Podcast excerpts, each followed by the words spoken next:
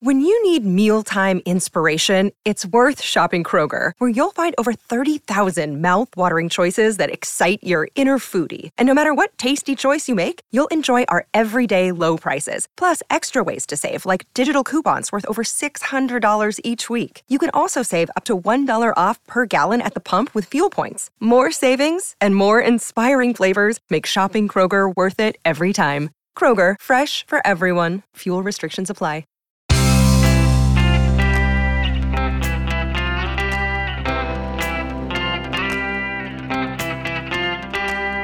Changing your life one story at a time. This is the Chicken Soup for the Soul podcast with editor in chief, Amy Newmark. Hey, it's Amy Newmark with your Chicken Soup for the Soul. And for the next couple of weeks, we are going to be talking about dogs. We have a fabulous new book out called Chicken Soup for the Soul Me and My Dog. It's all about the magic of sharing life with a dog because, after all, they keep us company, they give us unconditional love.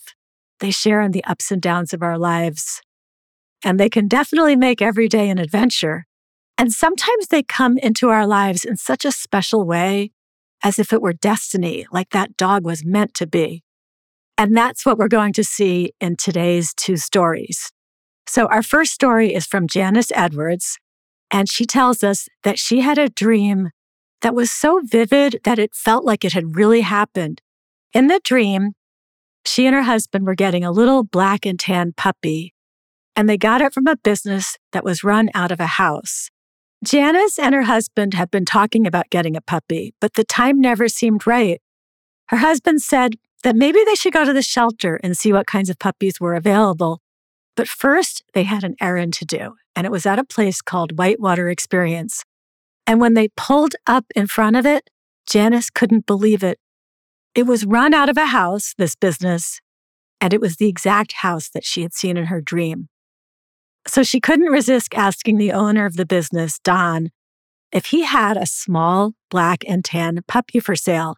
And at that moment, a little Yorkshire Terrier puppy emerged from under the man's desk. It was identical to the puppy that Janice had seen in her dream the night before. When she told this to Don, he said, he had been planning to keep the puppy because his birth had been so traumatic.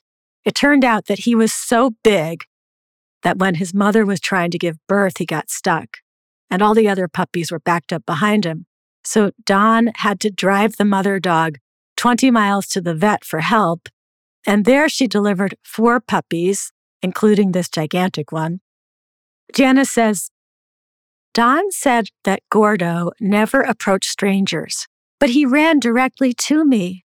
He was the dog I had seen in my dream. And I was crestfallen when Don said he was going to keep the puppy. But when Don saw how sad she was, he changed his mind. He said he still owned the mother and the father, and there would be more puppies. So he offered to let them buy the puppy for his standard price of $250, but that was way beyond the young couple's budget. So he lowered the price a bit and he said they could pay overtime. And the deal was done. Janice would have the puppy of her dreams for the next 15 years. She says, We have owned other dogs since, but none of them was a dream dog, and none measured up to George. His pictures are still in our living room and bedroom, and Roy still carries a picture of him in his wallet. He will be with us always, if only in our dreams. People say that it seems like destiny brings them together with their perfect dog. And in Vicki McIntyre's case, there was definitely a magical connection because Vicki too dreamed about a stray dog before that dog appeared in real life. Vicki dreamt that she was standing in her yard and a light haired dog was running toward her. She stretched her arms wide and she called out to the dog. She called her Lily. In the dream, it seemed that Vicki already knew this dog and that she was already part of their family. But in real life, Vicki did not have a dog, and she and her husband had not even discussed getting one. So Vicki didn't think much more about the weird dream. But then a week later, she noticed a dog curled up in the corner of their yard. but she thought it belonged to one of the neighbors. A few nights after that, she and her husband came home late and they found the dog lying on their porch. It was winter and it wasn't that unusual for them to find an animal sheltering on their covered front porch. Vicky approached the dog slowly. She was a big blonde husky and she wagged her tail at Vicky. But then she limped down their steps and went off into the darkness. She didn't have a collar, so Vicky and her husband decided that they were the ones who needed to save her. Plus, this was the exact dog that Vicky had seen in her dream more than a week earlier. Days later, that dog was back on the porch, and she let Vicky pet her. The poor thing was covered in fleas, and there were some infected places behind her ears. This dog had not been cared for by anyone in a long time. That was obvious. Vicky's husband managed to get the dog into his truck and took her to the vet. Turned out that the limp would be permanent but they could fix some of her other problems. After she went to the vet and the groomer, she came home to their porch.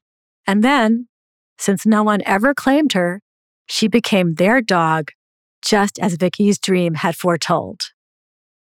I'm Amy Newmark. Thanks for listening to these stories from Chicken Soup for the Soul, Me and My Dog. You can find the book on Amazon and at Barnes & Noble, Walmart, Kroger, Fred Meyer, Meijer, and other big box retailers and independent bookstores. Now, do you have your own story to share with our readers? We're always looking for new people to join our writing family. Just go to chickensoup.com, click on Submit Your Story on the book's pull down menu, and we will guide you through the process of submitting your story. And then maybe you will become a published author with us. We're collecting stories for half a dozen new topics, including another book for next year filled with dog stories. Please come back for our next episode for two more wonderful stories about dogs that were lost and then miraculously found.